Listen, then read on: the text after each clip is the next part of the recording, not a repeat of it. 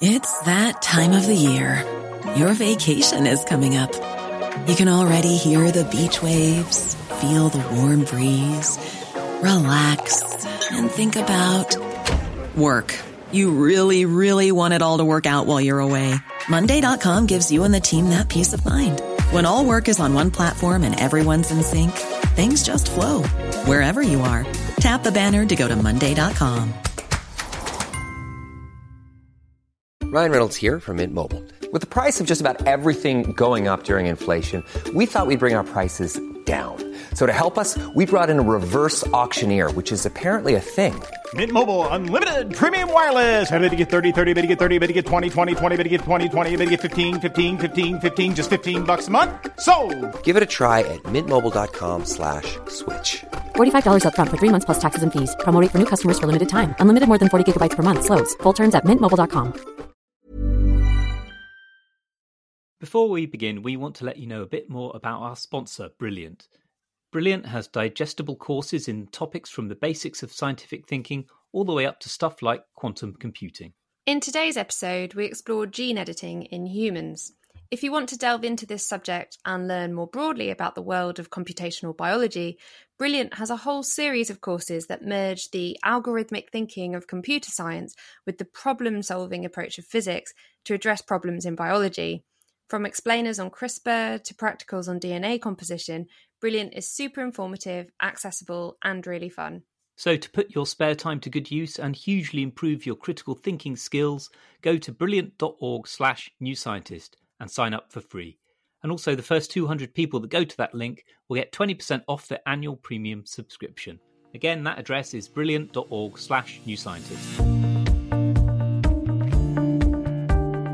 Hello, welcome to New Scientist Weekly, your essential guide to the week's happenings in science. I'm Penny Sarchet, New Scientist news editor. And I'm Rowan Hooper, I'm our podcast editor. Joining us this week is New Scientist journalist and podcast regular Graham Lawton. Hi, Graham. Hi. On this week's show, we look at the evolution of leadership styles, which basically boils down to are you more of a bonobo or a chimp? Hmm. And we're going to hear about the latest in human gene editing. As well as that, we've got news of a new super Earth exoplanet nearby and how a snake has adapted to flight. But first, coronavirus. In the magazine this week, we investigate what has been called the biggest remaining question about COVID 19. That is, how immune will you be once you've had it? Graham, you've written the cover story for this on the mag. Is there good news? There, there is good news. Um, uh, it's preliminary, but things are looking a lot better than they were six months ago. And if you cast your mind back to that time, when we found out that the mysterious disease circulating in Wuhan was caused by a coronavirus, uh, what was already a troubling situation suddenly got a little bit worse. Uh, that's because, as a rule, coronaviruses don't produce a very strong immune memory. That's the kind of long lasting response that allows our bodies to thwart subsequent attacks and which make vaccines possible. And then reports started emerging from China and Japan that people who'd been given the all clear were testing positive for the virus again, and that kind of seemed to confirm immunologists' worst fears. But now, sort of six months in, the mood has lifted considerably. There are lots of reports coming out of stronger than expected immune responses to infections, and also of those responses making all the right noises to convert into long term immune memory. So we've got enough evidence now to suggest that we do form an immune memory of the virus. We do. Um, and questions still linger on how long that memory will last, but there's no longer any doubt that immune memory to SARS CoV 2 exists. Well, that's, that's massively good news, right? It is. Um, first and foremost, it's massively good news on the vaccine front. Because if natural infections don't generate long term immunity, provoking it artificially may actually be impossible. But if they do, and it looks like they do, our natural immune response will be a really useful guide to making a vaccine more powerful and safer. Uh, but it also plays into some other very live debates, including herd immunity, which I think we're going to get into a bit later, but also decisions about whether to issue things like immunity passports to people who've recovered and how and when we can start easing lockdown measures even further. So, all this time, the, the big question has sort of been put quite simply will we develop immunity to this virus? But uh, immunology is sort of mind bogglingly complicated at the best of times. What do we really mean when we talk about immune memory as such? Yes, immunology is mind bogglingly complicated, as I've found to my cost over the past couple of weeks. but um, Uh, so, immunologists like to tell this quite simple story about a measles epidemic in the Faroe Islands in 1846. So, a Danish doctor called Peter Panum went there to investigate, and he discovered the disease raging. Um, but he also found 98 elderly people who were immune to the disease. They hadn't caught measles. Now, they turned out to be the survivors of the island's previous outbreak in 1781. And a single encounter with that virus 65 years ago had endowed them with long term protection. And a similar thing happened with Spanish flu too, didn't it? So survivors of that were then immune in later years to similar strains of flu. Yeah, that did happen. I mean, we do get flu repeatedly, but that's because the virus keeps on changing. But once you've had a specific strain of flu, you won't get it again. Um, this is not true of all viruses. Some are less immunogenic. Uh, the best example, I think, is respiratory syncytial virus, and that causes severe lung disease in infants, and so far it's resisted all efforts to develop a vaccine. Um, and most viruses actually somewhere in the middle. You know, they elicit a moderate immune response and a weak, kind of fairly brief memory. And vaccines for those kind of viruses are possible, but they often require regular boosters to maintain the immunity. Now, until SARS CoV 2 came along, immunologists would have put coronaviruses at the kind of more difficult end of the spectrum. And that's because there are four coronaviruses in general circulation and they all cause common colds. Um, they do raise an immune response. That's really why you get the stuffy nose, the fever, and the headache. But they don't leave behind much of an immune memory. So within a year or so of clearing out a cold virus, you're vulnerable to reinfection. But on the other hand, there are other there are two other human coronaviruses, which are SARS, the original SARS, and MERS, uh, and they're somewhat better. Protection against those seems to last two to three to four years. So the question really was with SARS-CoV-2: is it like a cold or is it like SARS-1? Um, and several immunologists have told me this is now the most important scientific question about the virus. But we are starting to get answers, and it looks pretty promising. And we can't answer it fully yet. I mean, that will just take years because you just got to wait to see what happens. But there are more reasons to be hopeful than fearful. Great. So, so what reasons have we got to be cheerful then? Well, we go into a lot of detail in the magazine story, but basically, some of the clinical data on people who are recovering from the virus strongly suggests that their initial immune response is exactly the kind of thing that you would see if you were expecting it to mature into long term memory. And the greater the magnitude of people's initial immune response, the powerful and longer lasting the immune memory. There are some other hopeful signs too. So there are zero confirmed reports of reinfection. Uh, those early ones from China and Japan were probably false positives or false negatives, and even healthcare workers who've had the virus and have gone back to work on the front line are not getting ill again. Uh, that's really strong indicator that they're immune, at least in the sort of medium term months. Uh, we also know that macaques can't get infected twice. So there have been some experiments where macaques have been given the virus, they get the disease. Five to six weeks later, they're re-challenged with the virus and they don't fall ill again. Again, that's a really good sign. Yeah, so macaques, uh, they're they're pretty good models of human immunity, aren't they? So does that mean we're out of the woods? Not quite. I mean, there are still fears that the immune memory will fade quite quickly and that people who get a mild or asymptomatic case won't lay down memory at all. Yeah, I wanted to ask about that. So, people who've had the virus but have been asymptomatic, uh, which we hear a lot about. Um, so, what we're thinking though now is that you you do have to be ill to get immune, but but maybe if you've had a very mild case, are you kind of immune already? That's possible. Uh, there are some intriguing signs that previous exposure to certain cold viruses can offer some immune memory protection against SARS CoV 2. Now, that kind of goes against what we thought we knew about cold viruses, but maybe immune memory to some of those viruses is stronger than we thought. Um, there's also some emerging evidence, again, this is really early stuff, that very mild infections can lay down immune memory in the lining of the nose and the lungs, and that can kind of block the virus from re-entering. But anyway, th- these are questions that still have to be answered. But anyway, the fact that short medium term immune memory occurs naturally is really good evidence that we're going to be able to stimulate it artificially, that is, with a vaccine. Because vaccines don't just mimic the natural immune response, they turbocharge it. So the hope is that with this new understanding of the immune system's natural reaction to the virus, vaccinologists will be able to develop a really potent, really long lasting vaccine. And what about herd immunity? The the idea that we could let the whole population get the disease and, and be done with it?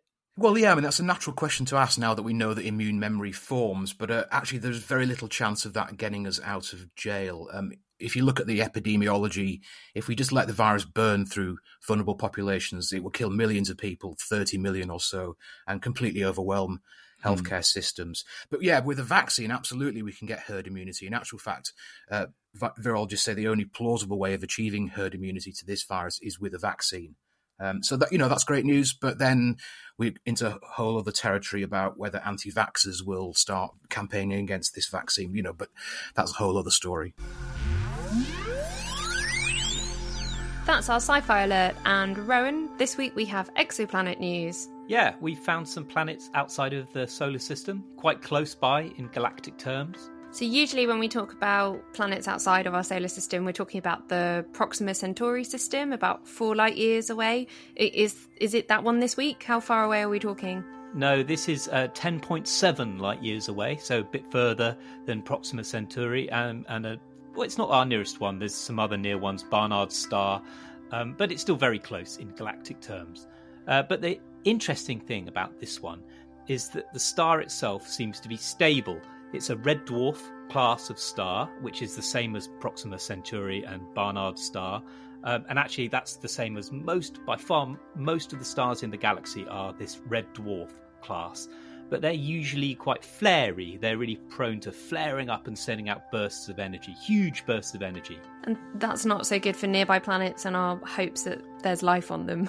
No, that, not at all. So uh, they're also known as M-class stars. They they send out these flares that uh, just burn away the atmosphere from any planets nearby. Um, we know there are planets in the Proxima system. Uh, they're our nearest exoplanets, the nearest extrasolar planets to us. Uh, there's another star nearby called TRAPPIST 1, which has seven um, Earth sized planets around it. Uh, but worry, if you're concerned about alien life, which we all are, we all, I am, uh, is that the stars in these systems, because they flare up, it would sterilize any life that's on the planets and it, it wouldn't give life time to evolve before it gets wiped out. Right, so we'd, we'd never really get past that sort of single celled bacterial life form stage on these planets, if even that if at all. Yeah, um, but this one that's uh, 10.7 light years away, it's called GJ887 or Gliese 887, seems to be much more stable. And the system has planets?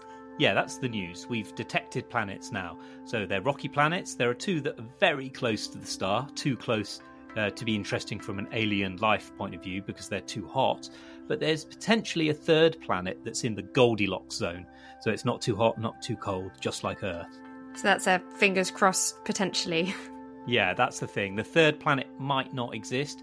Astronomers, yeah, well, they saw one orbit of what might be a third planet, but that, that's not been confirmed yet. So to do that, we're going to have to look again for longer or wait until we get the James Webb Space Telescope launched, hopefully next year. But what is interesting is that this star is boring. It's boring because it doesn't flare up, which in, in this case is a good thing. It means we'll be able to have a really good look at the atmospheres of those other planets. And what has got astronomers excited is that even these small, boring stars seem to have planets. Pretty much every star we've been able to examine closely is turning out to have planets. Hmm, so good, good prospects there for life somewhere. Um, mm-hmm. What's the sci fi link? Well, we've literally only just discovered that Gliese 887 has planets, but already before that, people had been using it for the basis of a li- living star system in science fiction, uh, most notably in the Revelation space universe of um, author Alastair Reynolds. Um, and incidentally, this star is catalogued in many different ways. It's called GJ887, but also Lacaille 9352. Um, and you might have noticed over the years the Gliese family of stars, a Gliese and then a number. We've reported on this a lot over the years. Yeah, where, where does that name come from? Why is that? Oh, well, it turns out it's a German astronomer called Wilhelm Gliese. Um, and in the 50s, he uh, named loads and loads of stars. He was an astronomer. He, he was conscripted into the German army, fought on the Eastern Front in World War II. But after that, he just started cataloguing loads and loads of stars. But initially, this star, this Gliese 887, was catalogued in the 18th century by a French astronomer called Nicolas Louis de Lacaille. And um, I asked Sandra Jeffers about this. She's the astronomer who's just reported these new planets.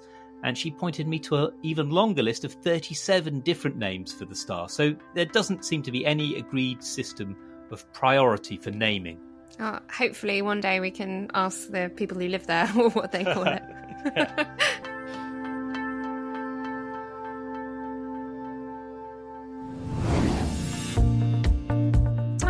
We wanted to tell you about a live online event on Thursday, the 9th of July. It's called What Happened at the Big Bang. We've made incredible discoveries about how our cosmos evolved, but there remains a critical gap in the knowledge. We still know very little about what happened in the few seconds, the first few seconds after the Big Bang. In this talk, astrophysicist Dan Hooper will examine how physicists are using the Large Hadron Collider and other experiments to recreate the conditions of the Big Bang and to address mysteries such as how our universe came to contain so much matter and so little antimatter. You can find out all about it on Thursday, the 9th of July, at our live online event. Visit newscientist.com slash events for more details. Next up, what can evolutionary biology tell us about why we have the leaders we do? Penny. Yeah, so this is an attempt to marry evolutionary theories with business ideas, explored in a feature article in New Scientist by Emma Young this week. So, in business or management speak, there tend to be two contrasting leadership styles. Um, you might have heard these described variously as democratic versus autocratic, participative versus directive, or personalized versus positional. Um, but broadly speaking, we're talking here about the Barack Obamas and Jacinda Arderns of the world, in contrast to the Donald Trumps and the Vladimir Putins. Okay, um, and what's evolution got to do with that? So, researchers in the Netherlands and California have put together an evolutionary model to explain these two broad categories of leader. So, they've come up with their own names for it. Um, they've described these two categories as prestige and dominance. The idea is that a prestige leader is one that influences people through their superior qualities, such as knowledge and wisdom and vision, whereas a dominance leader is more the kind that exerts influence by demanding support, instilling fear, threatening sanctions. Uh-huh, which sounds very familiar. Yes, so many current leaders would fall under that dominance label, as well as Trump and Putin. Um, there's probably also Xi Jinping and Jair Bolsonaro. Um, according to the researchers who developed the model, these two leadership styles are rooted in biology. So, dominance leaders, especially male ones, may have higher levels of testosterone, for example, while prestige leaders may have more oxytocin. So, that's a hormone that's more involved in sociality. And the suggestion here is that these two leadership modes may even be older than humans or humanity, because similar styles of leadership or contrasting styles of leadership are seen in a wide variety of mammals, from meerkats and orcas to hyenas and elephants. So, biologically, are humans more into prestige or into dominance? So we can boil this question down to basically are we more like bonobos, which have prestige leadership, or chimps, which have dominance leadership? And there are arguments for both sides, but the researchers think that we fall more on the bonobo side of things. They say that until recently, um, people actively selected against dominance leaders. Uh, we, we much prefer a sort of participatory prestige style of leadership. I can see this being adopted into a management training course soon, whether you're a bonobo or a chimp. I had to go on one once where we were sorted into cats or dogs according to um, I don't know our styles of management or personality. Um, but anyway, back to chimps and bonobos. Why why do we have so many chimp leaders today? So uh, they say that um, that's down to cultural evolution, not biological um, evolution. So their suggestion here is that in our really large and complex societies that we have now, dominance leaders have become more popular because they can protect our huge communities from outsiders and exploitation from within and, and, those kinds of ideas. And this may also be why populations do appear to vote for more authoritarian leaders when times are tough or, or people feel that they are under threat. Right. And what do you think? Are you buying this? well, I always take evolutionary psychology with a, an extremely large helping of salt. Um, these ideas right. are really interesting to think about, um, but you can't really test them. There does seem to be a correlation between perceived threat and preference for dominance leaders. I have to say, but personally, I, I tend to, well, I, I really balk at some of the gender arguments, um, which often happens in evolutionary psychology. So, one of the ideas here is that female leaders are often prestige leaders because millions of years of childcare and food gathering have made women more cooperative. But I would say to that, surely there are alternative hypotheses here. So, for example, the general public don't really like women who are seen as aggressive and bossy. So maybe we only let the, the cooperative women get through. And also, I would argue there are so few female leaders that it's probably impossible to say. Not to put you on the spot, Penny, but you're a female leader. Where where do you put yourself? well, according to the evolutionary idea, I'm probably too short to be much of a dominance leader, but then so was Napoleon. Um, so, um, like a bit more seriously, I, I think there may be a bit of a false dichotomy here. Um, it must be possible to lead by good example, but still also take sanctions when necessary, for example. Yeah. So you know there, there's a third way basically. We're not stuck with these two kinds of leader. Surely yeah. And and it has been observed that other animals um, can rely on different kinds of leader depending on the situation. So one sort of classic example is that if a group is under attack, um, it may be some sort of aggressive males that lead that counterattack. But if the group is really struggling to find food, for example, an elderly female is, is likely to be the one who has all the experience and the knowledge to really guide a group through that kind of situation.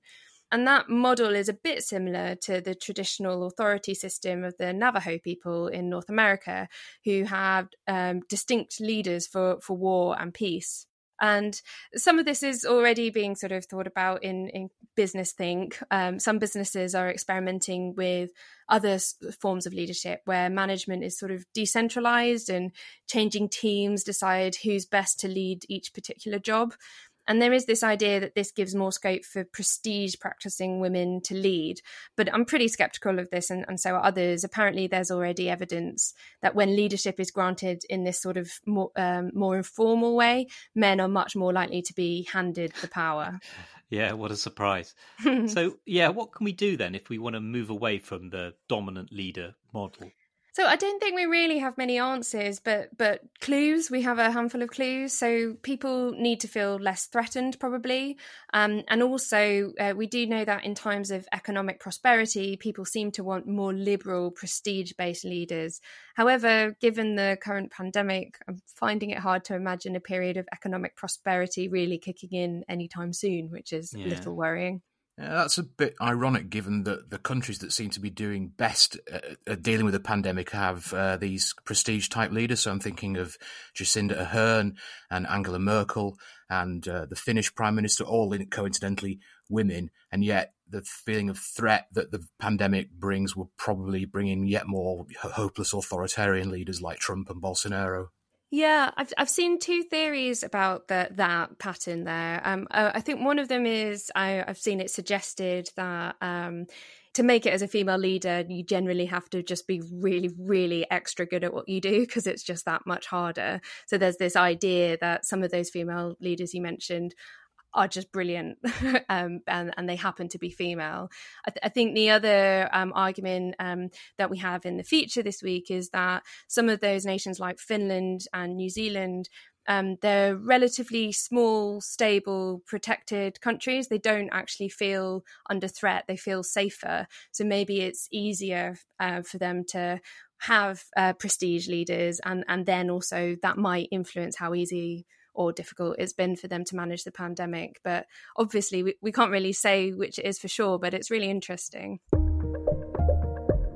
Now it's time for Life Form of the Week. It's our celebration of newsworthy organisms. What is it this week, Penny? Uh, well, Rowan, have you seen Snakes on a Plane? Uh, actually, I haven't, but I can guess what it's about. I'm surprised you haven't seen it. It was it was must watch viewing when I was in grad school.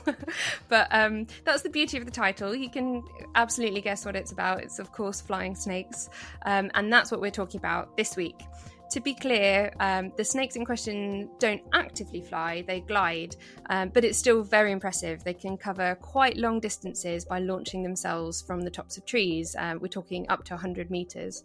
Okay, and why do they fly? They're snakes. They're supposed to slither. Slither. Um, so for some snakes, it's more efficient uh, to glide than to slither. Um, so there are really quite a few species that do this. They seem to be more arboreal than ground living. They're adapted to life in the trees, um, and less adapted to life on the ground, like regular snakes. So it makes sense if you're in the top of a tree and you want to get to another top of a tree to, to jump from one to the other rather than have to go all the way down. We've been interested in these flying snakes for years. They live in Southeast Asia, uh, feed on lizards and mice and small animals like that, bats and birds too. And do we know how they manage to fly so far? Well, essentially, they turn their whole body into a wing. Uh, so they splay out their ribs, and the body becomes a, a concave wing shape. Um, and now, by filming snakes with high speed cameras, researchers have found that they undulate in the air as they glide. So they're making the S shape that we're familiar with snakes making, but they're doing that in the air. Yeah, exactly. And, and this seems to stabilize their flight. Do you think it, it helps them whip through the air and travel further? So, no, actually, uh, the researchers built a digital 3D model to simulate the gliding of the paradise tree snake and to look at what effect this undulation had on their flight. And they found that without uh, this kind of undulation S shape uh, thing, the snakes would pitch downwards or roll and become unstable while midair. And do they have any uh, adaptations to help them get up the trees in the first place? Yeah, so they, they have um, ridge scales on their bellies. Um, that they use these to climb the trunks of trees, uh, and then they fly from tree to tree. And the team believes the movement of the flying snakes um, is informative for us because uh, maybe it could help us develop robots that use this kind of aerial snaking undulation to, to glide. Yeah, or you could just give your robot wings. yeah, that might be simpler. We do already have quite good functioning drone technology after all. Um, something I was wondering the other day is uh, why there are no herbivorous snakes. Just incidentally, there's more than 3,400 species of snake, but none are herbivores. Um, is, is, this anything you've ever wondered about, you two? Mm, I, um, Probably my not. First, my first guess would maybe be: is it just that snakes are so good at eating living things they've never needed to adapt to anything else? My mm. immediate thought is grass snakes, but I guess they're not called grass snakes.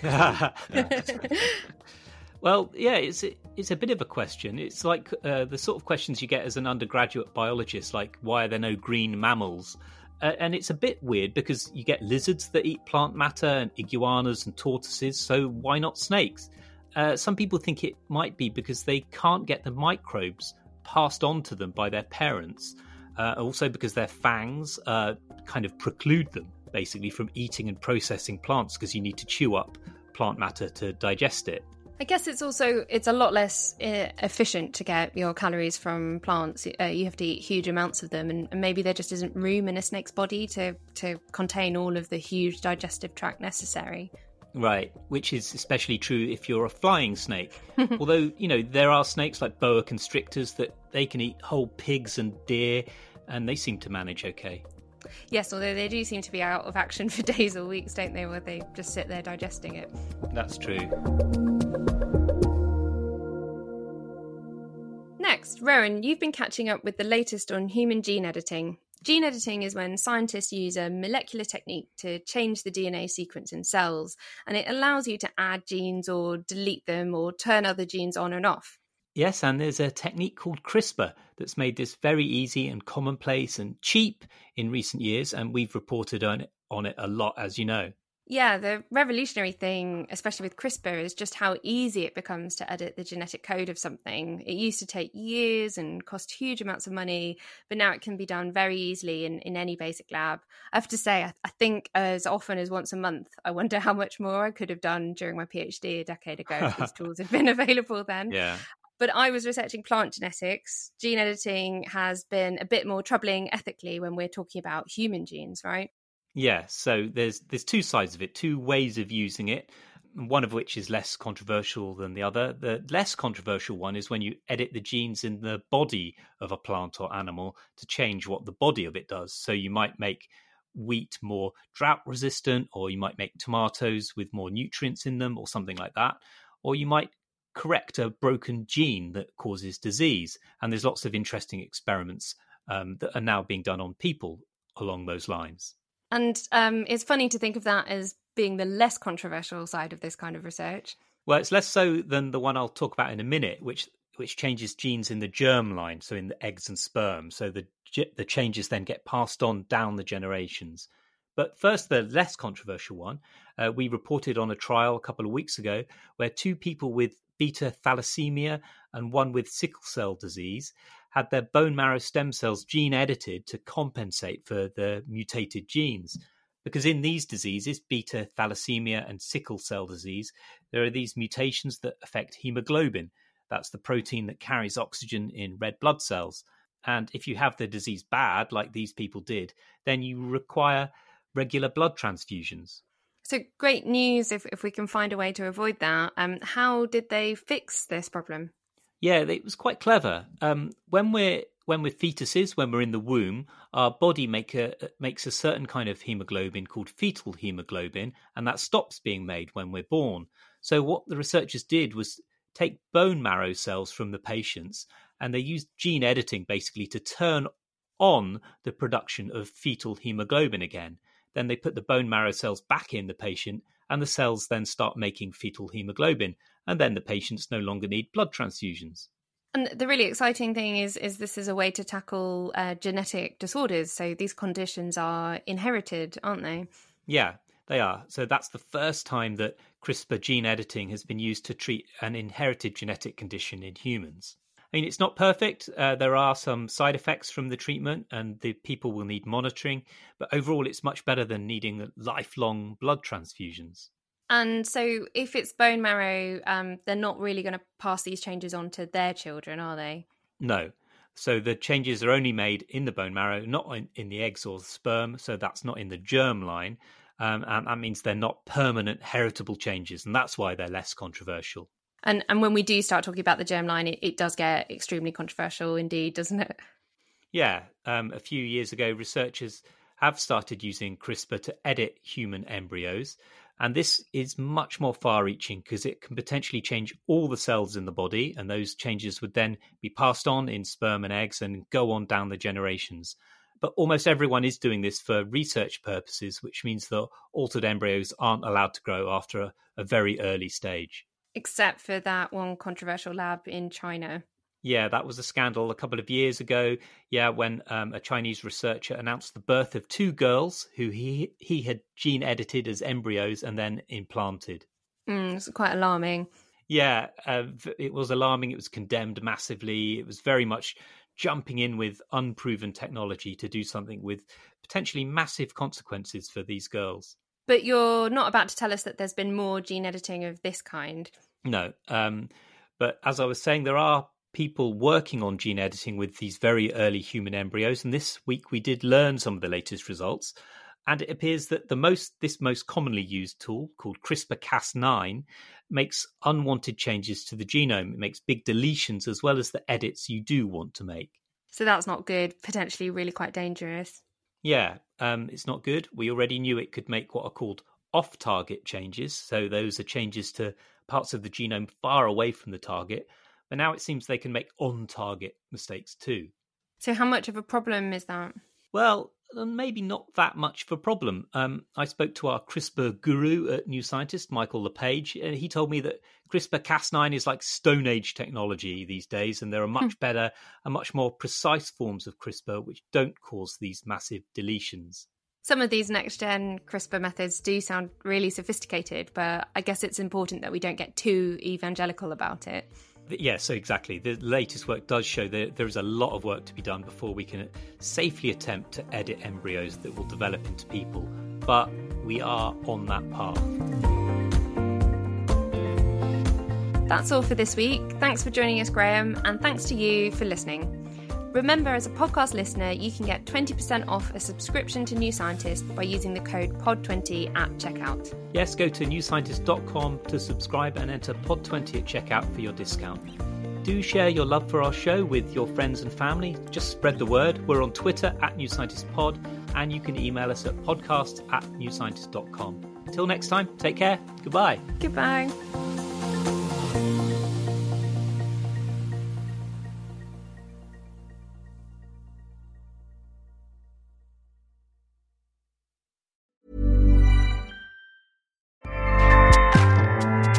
ACAST powers the world's best podcasts. Here's a show that we recommend.